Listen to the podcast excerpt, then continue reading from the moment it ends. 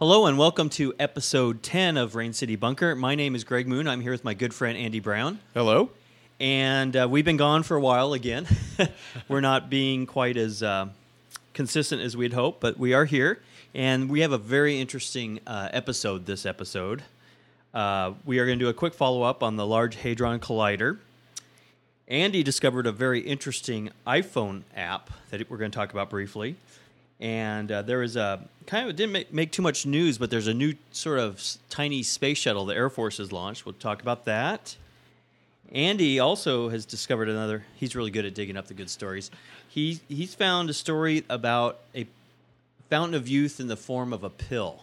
So that interests us all as we age. and uh, in, for the grand finale of this episode, we are going to talk about a very unusual creature in for our uh, standard creature feature, and uh, you'll you'll find this it it blew our minds sort of. It's it's pretty pretty unusual. The gooch. The gooch. Yeah, you got to stick around to the end of the podcast for the gooch. so uh, we've been gone for a while, uh, and I was very humbled and surprised and uh, amazed that uh, one of our listeners. I ran into one of our listeners and uh, this person asked us when we're going to do our next podcast. So that was pretty amazing. Andy, you, you said someone mentioned something to you. Um, yeah, I've had a couple people ask me, uh, uh, you know, when our next one was going to be, and um, uh, yeah, that surprised me. I mean, it's people I know, but uh, they actually want to hear another one. I, they're they're not just being nice. so thank you very much, everyone who listens. All twenty of you. I think we're still around twenty, yeah. but we're happy to have you. This uh, vanity project is all worthwhile if we have twenty listeners, and we have a lot of fun doing it. And uh, so anyway, we'll dive right in. Uh, doing another quick follow up for the Large Hadron Collider. You may recall uh, past couple episodes, I think it was, we talked about this uh, giant collider in Europe. And one of the things we were talking about is perhaps this collider was uh, it was having all these unusual problems, and Andy and I were speculating about the possibility that maybe this wasn't meant to be. But alas, it was meant to be. Well, that the universe wasn't didn't want to allow it to happen. Right. And if it didn't want to allow it to happen, it wasn't meant to be, or at least not meant to work. so anyway, but good news, uh, it is working, and uh, I'm going to read a couple paragraphs from a story, and we, uh, as usual, will post this story on the website. And uh, the title is "Large Hadron Collider Rewards Scientists Watching at Caltech." The large. This was dated March 31st, 2010.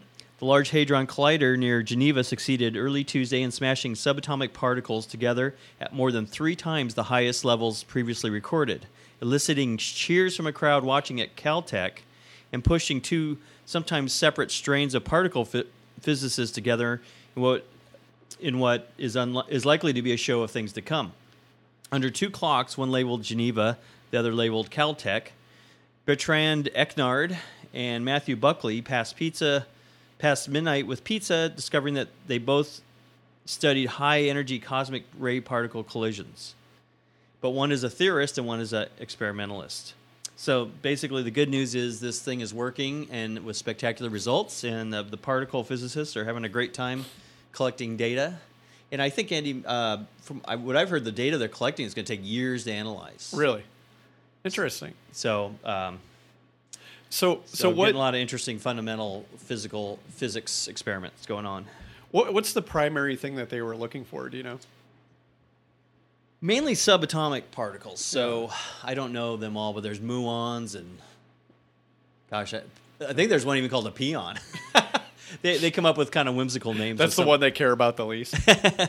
they come up with whimsical uh, names with some of these particles, and these are subatomic particles. That means they're, I guess, component particles of electrons, neutrons, and right. protons.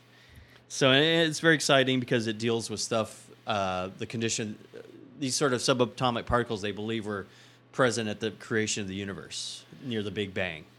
And uh, for people who might not be keeping up on the Large Hadron Collider, what we were talking about before with it is that uh, they just couldn't seem to get it online and all these kind of odd uh, barriers got in the way. Like one time, wasn't it a bird or something? Like Yeah, a bird nested in one of the vents. and Yeah. it shut it all down. and then one uh, a um, a physicist actually uh, hypothesized that there there was some uh, uh, reason within the universe that the universe didn't want it to happen, and that and and perhaps because it would destroy the universe.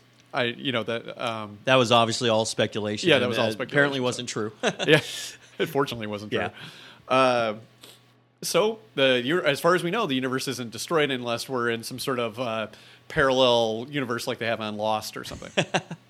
Which, by the way, uh, Lost is almost uh, uh, nearing the end of its run, and, and um, I've been watching it, and they've they've gotten into a lot of that kind of like parallel universe sort yeah, of thing, alternate time travel, yeah. timelines. Very, all very interesting, and a kind of cool thing. You know, uh, we talk about the stuff, and we're willing to follow up and say we were completely off the market, and neither of us were Well, really I d- I predicting it. yeah, uh, but yeah. just we're talking about it. We talk about unusual things, and if an unusual thing is proven or shown to be not what people thought it was, we'll talk about it. And that's, I mean, it's fun. I think I would have been a little bit more freaked out if I honestly believed the universe was trying to prevent the Large Hadron Collider from coming online. so, uh, so should I follow up with the uh, the iPhone? Yeah, app? let's move on.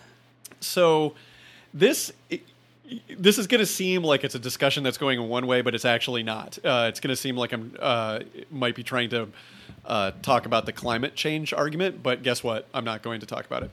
But what I will talk about is that there is a an iPhone app. I uh, uh, Greg said, you know, I'm good at digging out these stories, but mostly I just get. Uh, I have a subscription to a couple.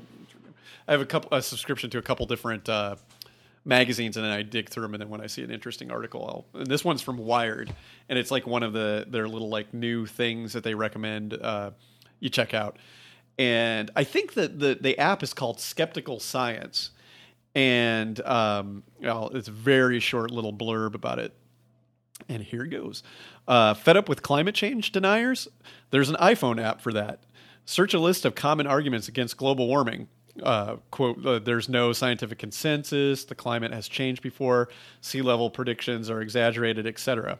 And you get convincing counter arguments for each, complete with graphs, charts, tables, and lists of research papers. It's sure to put skeptics in the hot seat. And now, what I think is interesting about this is, regardless of what you believe about uh, climate change, is that there's an app that's designed to help you argue a certain point.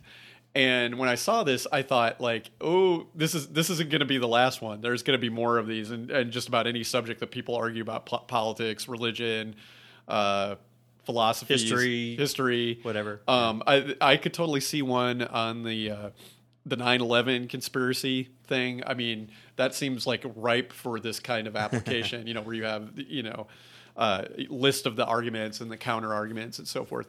Um, but what do you, what do you think that will do? I mean, do you think that'll make uh, do you think that'll make arguments or debates between people like worse or or do you think it'll make them more civilized or will this piss people off? I mean, what do you, what do you think will happen with this, Greg? Well, you know, I've already noticed. You know, once in a while, I'll, I'll say a fact, or a friend will say a fact, and I will say that's not true, or they tell me that's not true.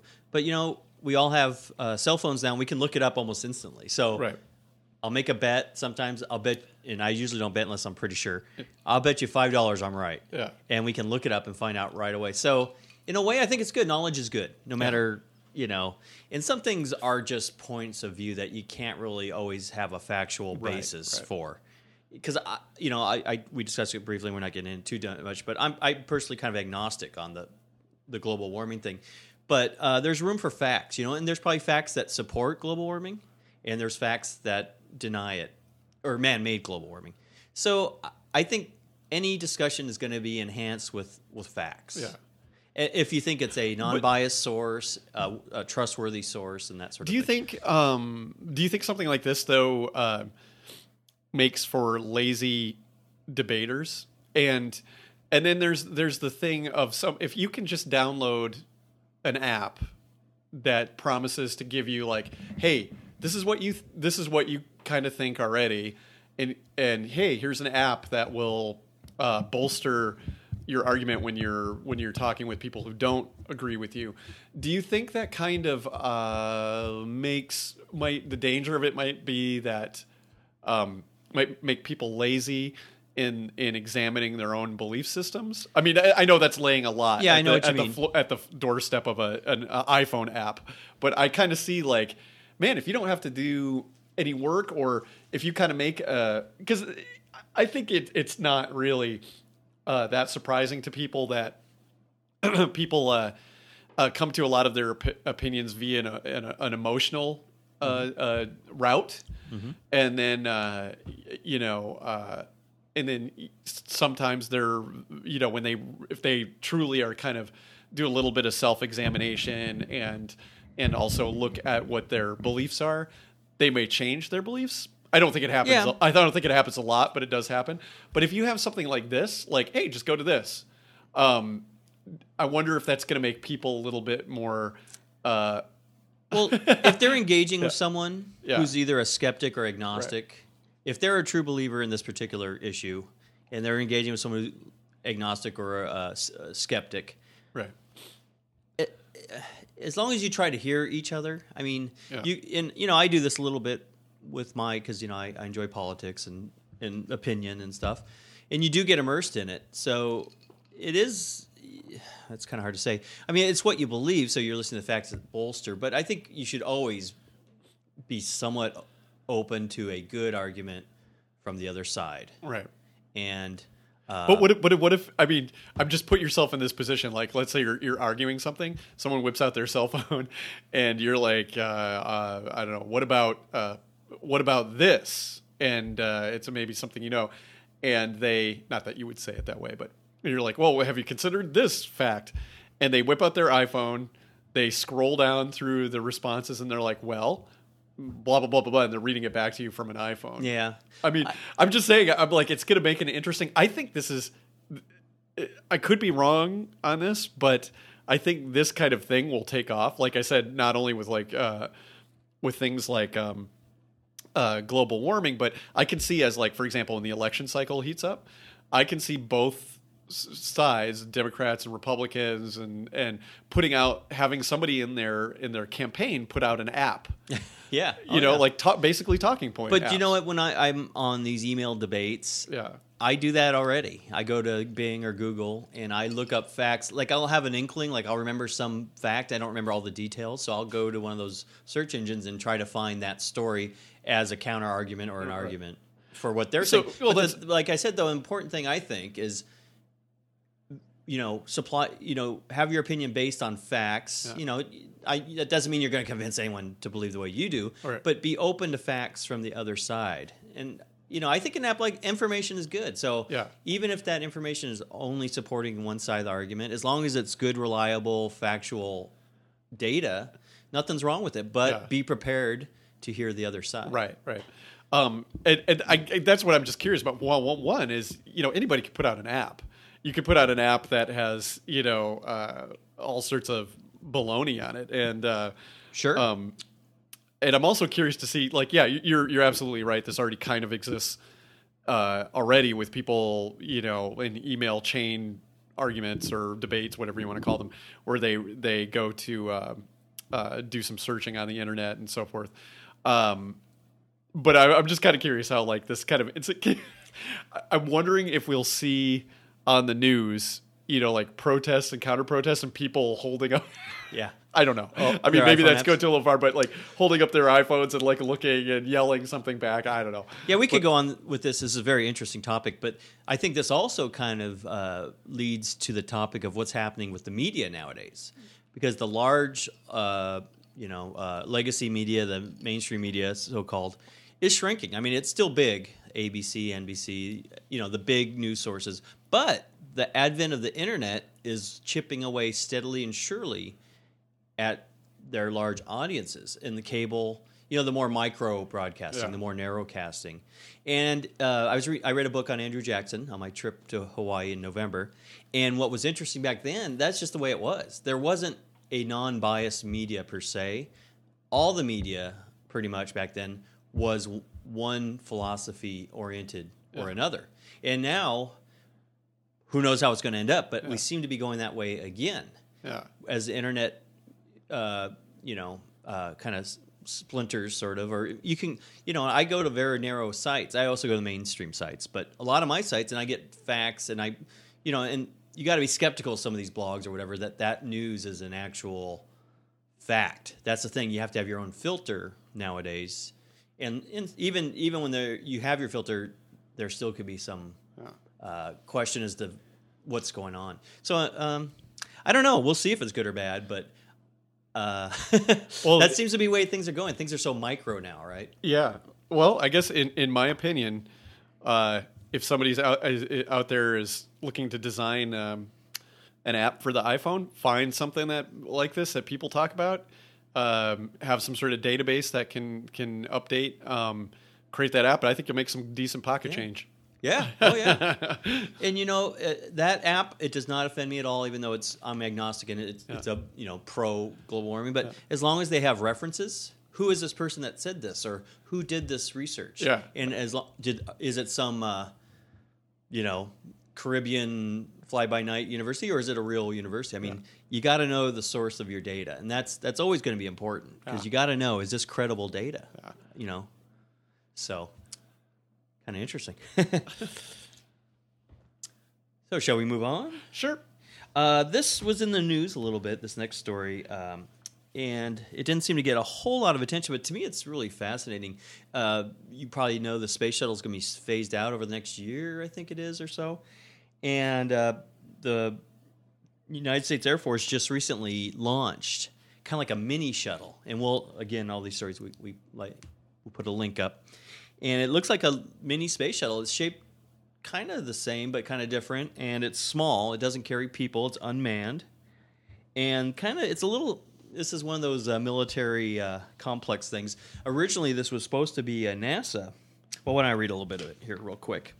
Uh, Patrick Air Force Base, Florida, April 23rd, U- UPI. The U.S. Air Force launched an unmanned mini space shuttle with an undisclosed payload, officials at Patrick Air Force Base in Florida announced. The X 37B or- orbital test vehicle, launched Thursday, is expected to provide a space test platform to conduct experiments and allow satellite systems and technologies to be shipped to and from space, Air Force officials said in a release. The X 37B program supports the Defense Department's tech technology ri- risk reduction efforts for new satellite systems, military officials said. It will provide an on orbit laboratory to test new techni- technology and satellite components before they are committed to satellite programs already in operation. If these technologies on the vehicle provide to be as good as an estimate, it will make our access to space more responsive, perhaps cheaper, and push us in the vector toward being able to react to war fighting, my emphasis, needs more quickly, said Gary Payton, Air Force Deputy Undersecretary for Space Platforms Programs. Programs. so, you know, this is kind of interesting. I mean, uh, it appears to have some scientific basis. It's like a test platform for satellites, so you can test a satellite before it actually gets to orbit. But this is a military. This isn't like the space shuttle, which I space shuttle did occasional military missions, I believe, but this is going to be Air Force, and you know, Well, don't aren't we? Uh, didn't the United States sign onto a um, uh, a, a treaty in which they wouldn't engage in uh, space-based warfare? I mean, I know we can we can put satellites up and everything, but we can't do anything like put a platform where um, where they would you know launch missiles from outer space. Or you something. know, I think you're right, and that that's that makes this story even more interesting yeah, because they talk about war fighting. yeah. I'm not sure if they mean terrestrial, but I mean it's kind of blurring the line at least. I would yeah, expect. absolutely. Uh, and, and it's always it's always a little. Uh, I I think un- unnerving might be a little bit too strong of a word, but it it, it, it makes you raise your eyebrows a little bit when you hear that it's kind of an undisclosed uh, payload that they're that they're delivering, uh, and you know you'd think if it was just they were just testing some satellite that they were going to uh, put into orbit that they'd just say we're testing a satellite that we're putting into Yeah. orbit. So I don't know. It's just it's just got that it's it has a little bit of a feel of kind of that Cold War. Uh, It does. military secrecy that uh, It, it does. you know we're not used to over the last Yeah. few years. And you know, um, it's kind of sad in a way. Gosh, the space shuttle's been flying since 1980, I believe. I remember they were testing in 79. Maybe Yeah. it launched 81 Yeah. actually. So, gosh, that's how long is that? That's that's 30 years. That's Yeah. a long time the space shuttle's flown. And unfortunately, we've lost two Yeah. during those 30 years, and they've decided to phase it out. It's very expensive. Do you know I how many they have total? orbiters? Uh, yeah, the s- space shuttle orbit. Yeah, I think there's five, four or five Four or five. orbiters. Yeah.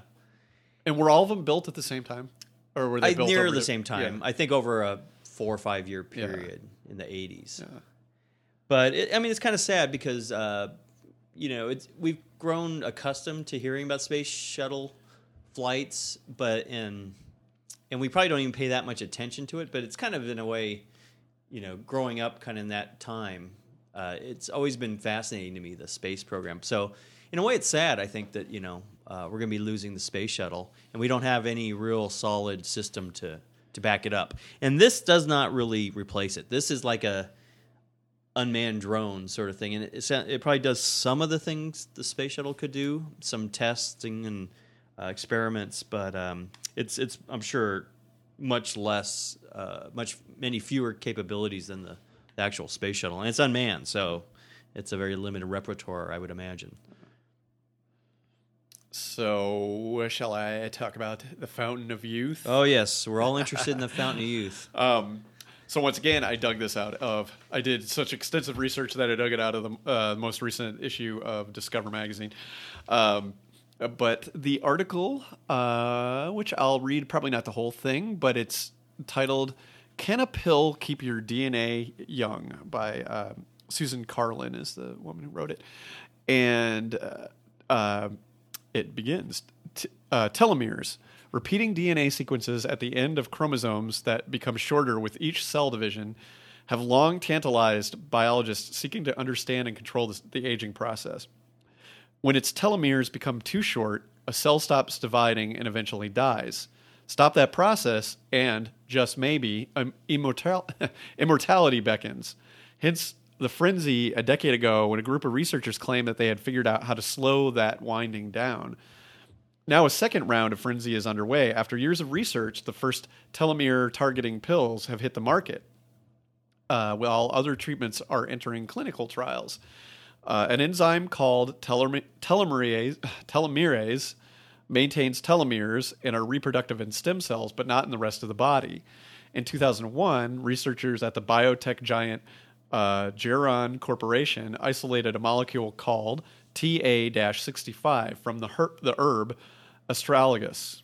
Am I pronouncing that right? Ast- yeah, I think I think so. astragalus Yeah, I've heard of that. uh, which they which I've seen. You can go any into any you know uh, health food store or or pharmacy that has a good selection of uh, naturopathic medicine. I think it's have- from India. yeah, that's yeah, I think so.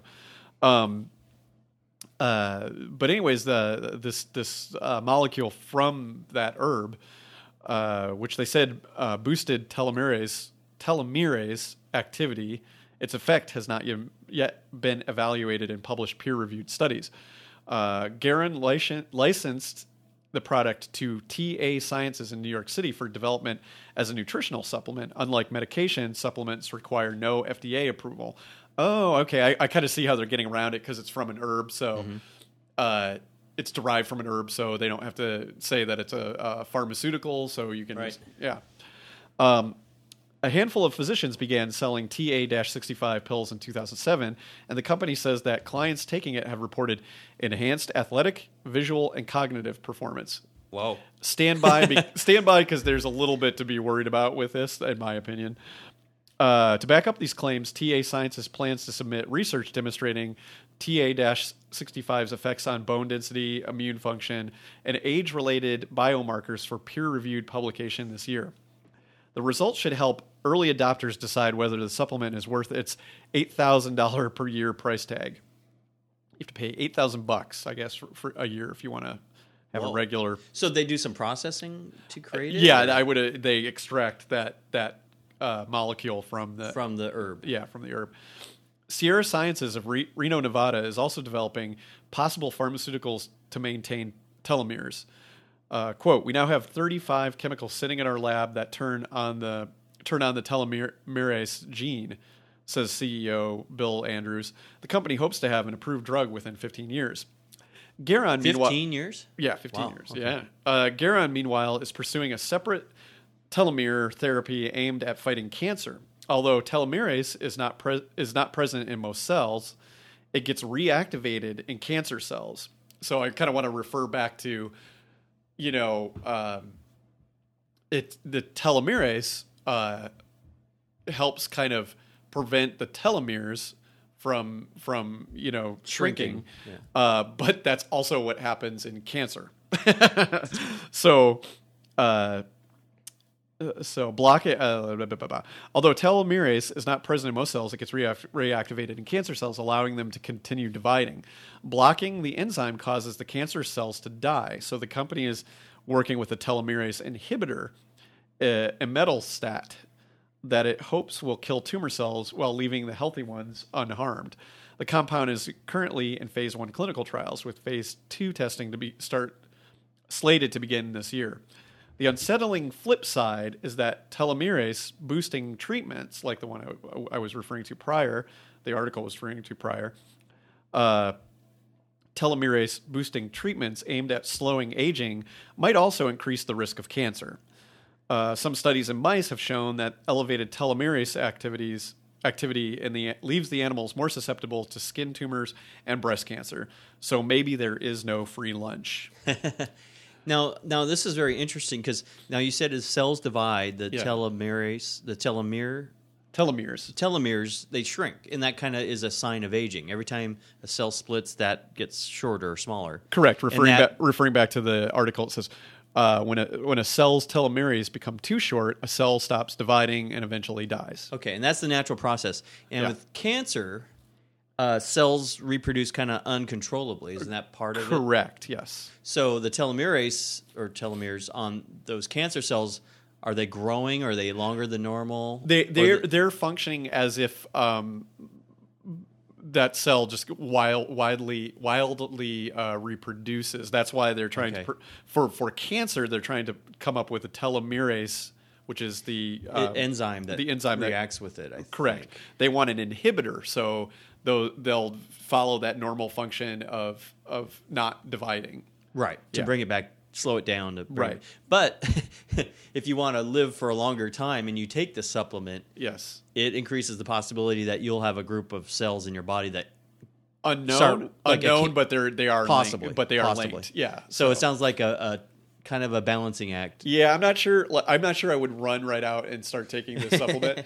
um, but you know what? If the if you're old and you're suffering from some of these, uh, like you know, uh, you are losing a lot of bone density and stuff. I mean, it, it might be worth a try. Yeah, if your life expectancy, Yeah. you know, to be frank, is only five years, Yeah. it might be worthwhile to take this supplement or whatever form it ends up in. Take this pill to shore your your quality of life up, perhaps your health up, and you're taking a risk of additional cancer, but you're at an age where you can afford to have a higher risk of cancer for five years. Right, But if your immediate quality of life increases, Yeah, yeah. And, but it, you know, it, it it- it does. The idea of of life extension and possibly immortality is I've I've been seeing is kind of exiting. It's beginning to exit the world of science fiction and go into science fact. oh yeah, And it, it's you know we joke about it. Greg and I joke about it a lot. I, I always joke that I'm gonna you know just have my head put on a clone body and um, have parts replaced and so forth and so on. But I mean, you know, in all honesty, if you if you had the opportunity to live even like a hundred more years, right, a fairly healthy, Just a 100. just a hundred, uh, and and in a fairly decent condition. The one part about that that always bothers me is if it is going to happen, it's possible that it might happen in our lifetime, like me and Greg, but it won't happen in my my mom. My you know I've already lost my my dad to to cancer a long time ago, but it won't probably won't happen in my mom's lifetime. It probably won't happen in the lifetime of a lot of you know people that I care about and everything. And that, that is kind of a disturbing idea that they they missed the immortality boat. See, I have a whole. We've talked about this, but I Well, have a whole other perspective on Yeah. that. Well, you're you have your religion also. well, that, informs, yeah, yeah. but I mean, it brings up questions of, of children. I mean, Yeah. if you live for 200 years, that's going to put a lot more stress on the planet if everyone can live that long. Or, you know, you have to have fewer children, which, you know, people in industrialized societies are already having a lot fewer children, especially Europe. But, uh, I mean, there's, there's a whole lot of weird ethical and moral questions that come up with the idea of being able to live a real long time right. and you know uh, it's not part my faith is part of it you know i think you know eventually you know i'm gonna die and go somewhere better but just the idea of uh, altering society so much but on the other hand society has already slowly been altered Right. within the last the 20th century life expectancy i don't know the real numbers but probably went up from like 49 to 75 i mean that's a huge increase. And it, it's increasing anyway besides these fountain of youth type of uh, miracle drugs or treatments. But we're already changing it but it's happening slowly. So society i think is adjusting. But you know uh, issues of retirement you know Yeah. my, my cousin retired when he was about i don't know 50s right Yeah. but if average average life expectancy is 85 that's 30 years of retirement Right. Right. and that puts strains on uh, you know working people it, it changes the dynamic of society to some extent But it's something it's something we have to think about. I mean, geez, we've already got just one Larry King. Imagine if the world was full of them. So anyway, but uh, you know, that being said, if I had a chance to take a pill to make it easier for me to bend over and pick up the ball to throw for my dog Midas, Who also gets a pill? you know, I'd probably take it. You know, because you know I'm not too old, but getting there and things just start not quite as smooth and easy. No, no, no, no, no. I don't want to hear about it. Stop, stop. no, yeah, yeah, you're So, absolutely right. Yeah, I, I would be willing to take something that makes life more comfortable, Yeah. but I'm not sure. Yeah, I don't know. It's it's it's a fascinating topic. That's that's why I, that's why I like talking about that one. But uh, uh, what what I'm not sure if you know, Andy, but what if you just take the herb itself without the concentrated? Will the herb itself perhaps think, have some I I effect? looked it up. You know, I, it's funny that you asked that because I looked that herb up, and you know, it's it's. Uh, oh, and you know what? It's a Chinese herb because Oh, I'm, I'm remembering okay. now that I looked it up, and and um, I was in the right hemisphere, though. you know, it just had the kind of general same claims that you know helps with digestion, um, helps maintain the immune system. Mm-hmm. It just kind of had that general stuff. Now, uh, I know I've told you before that uh, I'm a big believer in um, turmeric. Yes. I think I'm pronouncing that. Yes, Turmeric? and I am too. Turmeric? I am too. And uh, you know that kind of started off with the kind of hooey howie, you know, ooh, this stuff, this stuff really helps you. But you know, then they started studying it, and, it, and I know for me, it really seems to help with a lot of different things. And, yeah, and, and you know, Andy, I told you a few times I felt kind of like upset stomach. Yeah. And for some reason, just naturally, yeah, I had a craving for curry. yeah. I was in which San has, Diego in which has turmeric in it. Yeah, Yeah, and we walked by this Thai place, and I was with my uncle, and he said, "Hey, uh, how's Thai sound?" I said, "You know what? That sounds great." and believe it was amazing, and you know, totally. This must have been un- un- totally unconscious. yeah, And we went and had that, and the next day I felt much better. yeah. And uh, since we're on the topic, real quick, I'm not sure if I ever mentioned on the podcast, but uh, in 07, when I went to Europe, I had a really bad nasal sinus infection. And I went to my doctor, and he gave me antibiotics. So I took the course of antibiotics, and it didn't help. I still I couldn't. I lost my sense of smell, which was pretty alarming for me. The doctor thought it was kind of humorous, but alarming for me. and then so I go back. I say, "Hey doc, uh, the antibiotics didn't seem to work. I still can't smell anything. What can we do next?" And he kind of laughed. Oh, you don't need your sense of smell. which, Oh, yeah, Which great. bugged me. Yeah. because I happen to like the sense of smell. Don't want to lose any of my senses if I can avoid it. And then he did say, uh, well, we could do an MRI. We could maybe go in and do an operation. And I thought, no, I don't want to do that. So I went home, did an internet search. I found a couple home remedies, and I did those So I can't say for sure what it was, but I did some home thing, Well, well, irrigation. and- mention what you did. Did you Yeah. do like uh, yeah, the irrigation. What, what's that called? Uh, The the neti, neti- pot. neti pot, yeah. And that provides short-term relief. Yeah. and I believe in that regardless. Yeah. But it didn't. I was doing that. And if I- anybody, should I just give a quick description? Yeah. Uh, a neti pot, um, you, you can go to a lot of drugstores now and get them. They have little plastic ones that you get, but they look like a little teapot. And basically, what you do is you heat up water, not too hot, obviously, just warm water, and you put like a kind of salt solution. The one I have, I got, and it came with little packets of uh, salt solution to put it in. And then the, the difficult part is you drain it, you tilt your head to the side, and you drain it in one nos- through one nostril, and then it drains out the other one. And it sounds kind of gross, and it is a little gross. and it's hard to do it the first It's few hard. times. It is hard It's to do it. Difficult. I always call it waterboarding light because I never can do it exactly right, and I'm always kind of like, but um, it uh, it really I've done it when I've had some bad allergies and I've had some cold, and it provides instant relief, and it, and Yes. I think it it accelerates your your recovery from stuff like that. too. Yeah, I don't know. I mean, I don't know for sure because I Yeah. did several attempts to cure it, and this was all stuff I had discovered on the. But yeah, you did other things And well, then the neti pot did. I totally believe in it for short term relief. I don't know if it pro- helped provide my ultimate cure, Right. but it, it was worthwhile. And if you have a bad cold or something, it's it's good. I think it's healthy. I mean, it's it's a saline solution, so it's Yeah. probably at the same uh, saline as your. I think the only your- warning is that you shouldn't do it if your ears are plugged up or something. Okay. But I think I have. Yeah. I, I don't think do your research before Yeah, you do it. yeah, yeah. but if you have some nasal infection or a really bad cold, it provides temporary relief. An hour or two, I would say, a few hours. yeah. And and, and, and they say it, it washes away the bacteria and uh, viruses and that sort of thing. And then I did some other things. Gosh, I took echinacea, which I don't think did the cure, but Yeah. I was desperate. yeah. but the thing that I think did the cure be- was I drank apple cider vinegar. I think it was uh, two tablespoons and eight ounces of water, cold water, and I mix it with uh, lemonade or because it tastes. It's not a good tasting thing, but uh, the little thing of and you get the organic whole uh, apple cider vinegar, and uh, it's cheap. It's like three bucks a little container, two Yeah. bucks a container, and I did it for about three weeks. Pretty, uh, you know, Did, did you do steam diligently. Did you do steam? I did some too? steam too. Yeah, okay. I did steam. I mean, I was desperate, but um, I do believe it was the apple cider vinegar that provided the major cure. And I, in about three weeks, my sense of smell was restored, nasal infection was gone, and I was very happy because I did not want to have an MRI, which cost thousands of dollars. I didn't want a surgery. And the reason I believe that was the cure is I recommended that cure to my stepbrother and a friend at work, and both of them said it cured their ailment.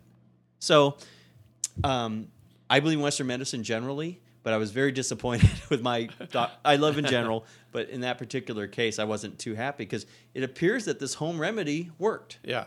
So I guess the ba- we were talking about just these ancient Yeah. herbs and stuff, and I think there's something to it.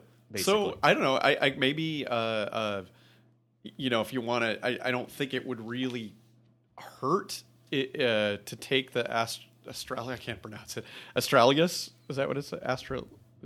But um, you know uh, the the herb form. Um, if you're feeling kind of the, the effects of aging, see what happens. I don't know, but uh, but yeah, the, the, I don't the- think it's harmful in any event. no, no, yeah. Probably not harmful. Yeah, and usually a lot of those herbs, if you get them from a fairly reputable source, will have uh, dosage recommendations and any kind of warning that y- you know.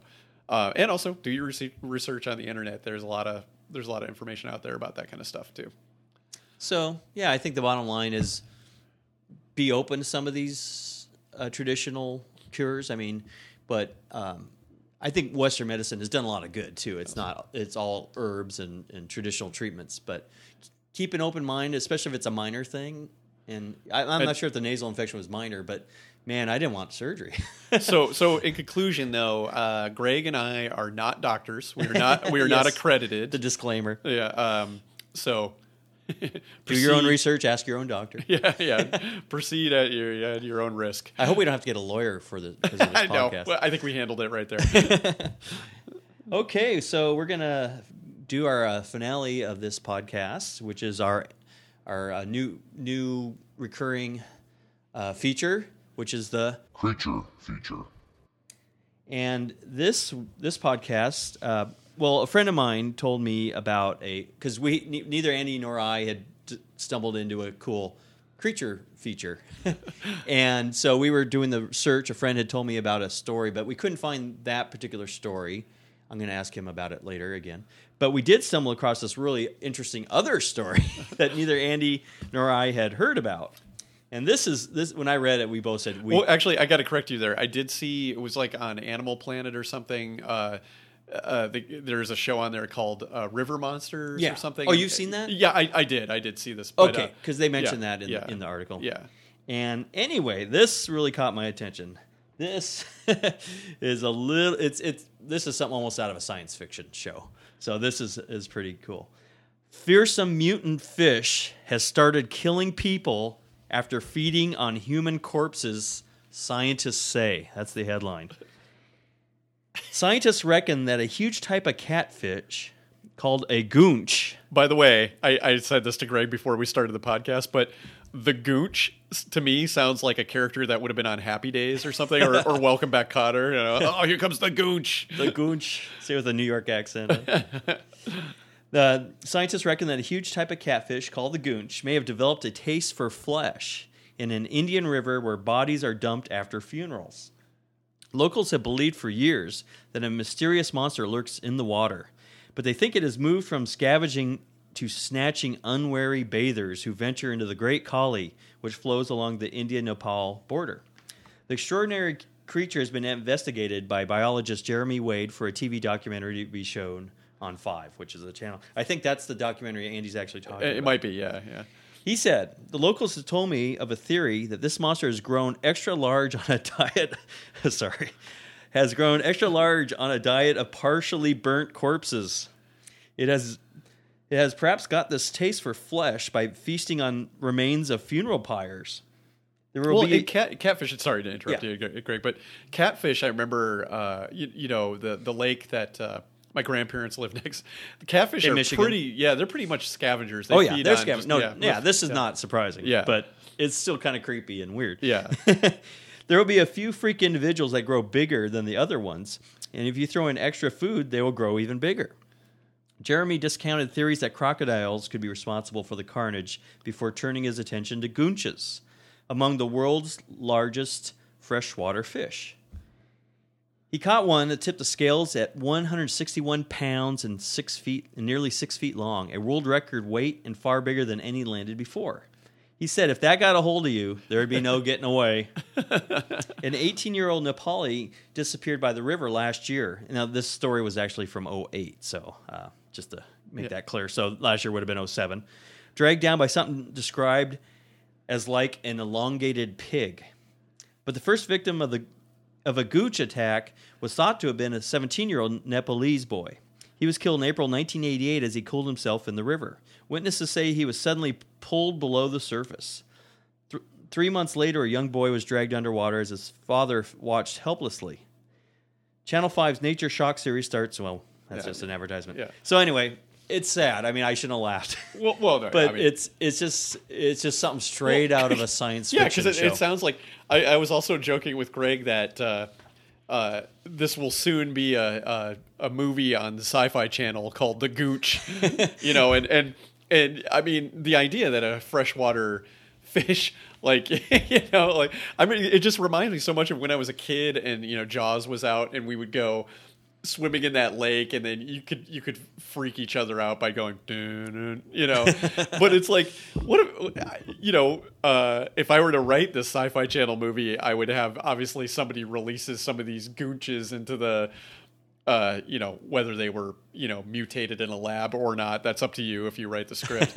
But you know releases them into some lake somewhere i don't know lake michigan or something and, and it starts you know gobbling up people. But uh but yeah, did, now did the uh, the article you find did it have a picture of the the gooch? yes, yes, Okay. we'll we'll post it. Yeah, Um, yeah, and, and what what is kind of science fiction like to me is that okay, the tradition in the area is to you know burn corpses, Right. and they fall in the river, and what's left gets eaten. Yeah. and they've been doing this for a long time, so Yeah. it kind of makes you wonder how come they're just developing a taste for humans now. Maybe population increases, right, right.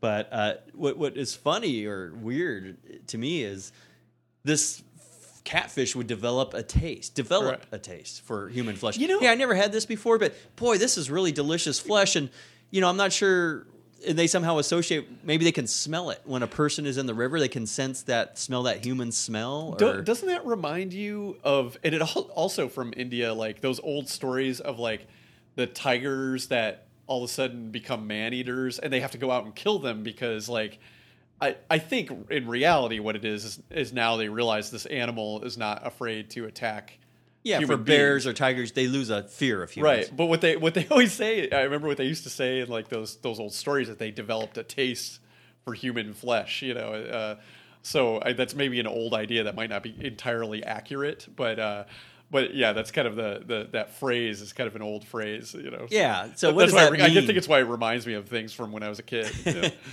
I mean, I can kind of understand bears and tigers because Yeah. they they're on they're land animals, and Right. you know, at some point there's so many people they get used to people and they lose their. I guess they have a natural fear of people for whatever reason. We're we're fairly big creatures, I guess, but so uh, for for land animals, you just figure, oh, they lost the fear and they now view us as a. Uh, Yeah. A hunting something they can hunt and eat. Right, right. But for a fish, how do they know the difference between you know I think you're not giving enough credit to the gooch. He's smarter than we think. And it, it was ugly, and it was big, and Oh, you know, catfish are kind of ugly anyway. But this was like an extra mean looking uh, uh, catfish. Just But we don't have to be we don't have to be on the lookout for it at Green Lake, right? Hopefully not, but you know, sometimes there's contamination from uh, other sources. I think all you have to worry about is the, all the ducks that uh, you know relieve So- themselves in the Green Lake. So I don't know. This is just particular. Well, I think there's a fear of water. Yeah. it probably dates. You know, Jaws is a great example. yeah, something that we're not meant to be in the water naturally. So we can swim and get around in water, but we're out of our normal element. So I think there's something an extra fear about uh, water creatures like Oh, yeah. sharks or piranha. Like if I were in South America and I was on a boat, I would not want to fall out into if we're on a river. Yeah. because I've heard of piranha, and that would be a horrible thing to deal with. You know, a million little razor bites. Come on, oh man. yeah. And I think there's just something kind of visceral and uh, spooky about the idea of this giant catfish just dragging you under and start taking bites out of you. So, but you know, this is an older story, so we we probably should do a little research, or uh, if any of our uh, faithful fans decide to look around. But it'd be interesting to see if there's been any follow up because this story was dated 08. and I, maybe we should also look for that episode. Maybe it's Yeah, online yeah. that episode where because I I, think, think- they did do an episode on the river uh, creatures. Yeah, I believe it was on the Animal uh, Planet uh, channel on cable, and I think it was called River Monsters. Yeah, and I think that was a something year or two ago. But that'd be interesting, and it'd be really interesting if there's been any follow up. I Yeah. mean, are scientists starting to research? Hey, is this possible? And how can or- one get a pet gooch? Gooch. Well, I hope you have a big tank because they're six feet long. So, anyway, that was a very interesting uh, creature feature. we'll try to find the one that your your buddy was talking about yeah, as well. Yeah. And if you guys, you know, we're open to suggestions. If you come across any unusual stories, uh, let us know and we'll uh, talk about it. So I guess that's a wrapping up of uh, episode ten. Yeah, um, and I know I know I have a tendency to say this at the end of all our podcasts, but um, I'm going to try to put in a real effort to uh, find some interviews, so you just don't have to listen to us. I have a couple ideas, but uh, uh, yeah, between Greg getting, did you mention that you got a job? Oh no, I did mention Yeah. that. Yeah, I am uh, gainfully employed, and it feels good to be back in the working world. And this is a permanent job, so it's not another contract. So after two years of taking time off, having a contract, taking time off, having a contract, taking time off, that's done for now. Yeah. So I'm, uh, but that's part of the reason we're not. We haven't done a podcast because I'm exhausted all the time. I'm not used to working, That and all of a sudden I have to work every day. I mean, it's crazy. That and I, I seem to get hit by a round of uh, it was going around where I work and everything like a, round of like colds and, and allergy attacks and stuff like that. But it, it uh, finally coming out of it. But yeah, it was just it was just awful for a bit. I'm sure not everybody wants to hear about that.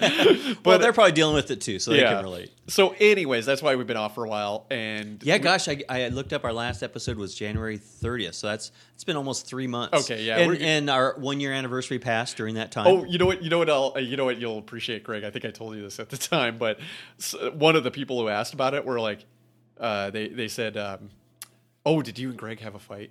Someone else asked that because I think uh, I, I your your friend Jennifer, I think, asked you that. Uh, last last episode you said that same. Yeah, thing. I think I feel like I heard it from somebody else. Okay. as well. but but Yeah. yeah. so they're like, oh, are you we don't hate one? each other. We're No. just busy. Yeah, we're just busy. yeah, and I'm working, so I'm exhausted all the time. And uh, anyway, we love. It's fun to do the podcast, and uh, we, you know, it's, it's been a year. Andy, I mentioned quickly. Uh, Yeah. we, we this is episode ten. It'd be nice if we had twelve nice even episodes, but we've done ten episodes in a year, and we're having fun. And some of you are listening, and we appreciate it very much. And uh, so anyway, yeah, and you know, we're always open to topics and stuff. I don't think we've. Have we? We've had it like this today. My friend uh, suggested a topic, but Yeah. we couldn't find it. oh, But, it uh, always yeah. Anybody wants to su- suggest something? that's great. Andy and I seem to do an okay job of digging up stuff, Yeah. but it, it it'd be cool to, uh, you know, if there's something interesting, unusual, and you know, you know the drill. We do kind of weird creature feature. We do science, real science. We do kind of coast to coast. We do like fake science. topics. Yeah, kind of like you know the idea of the hadron collider not wanting itself to work, or the universe not wanting to work. So anyway, we, we, we deal with a lot of broad range of topics. So uh, yeah, we'd love to hear from you. And anyway, oh, I'll mention real quick. It looked like I went to the, our website before we started. Oh. and it looked like our player has been outdated or something. So our player has disappeared. I will fix that. Uh, actually, probably by the time you hear this, it'll be fixed. But um, if anyone can suggest a really good player, we went from Yahoo that didn't work on Mac, or we went through several players, and you can also download. But if you want to listen to it on the internet, you know we like to have that player available there, just so you can click on it and listen there. But uh, we're open to suggestions on that. And I'll I'll just I haven't looked around for anything in a while, so Or I can come to your house and read you the transcript. Andy will do that for a nominal fee. so anyway, that's wrap up episode ten. We will hopefully have an episode within a couple months or so. And uh, anyway, thanks for listening. And we will talk to you soon. Really, honestly, talk to you soon.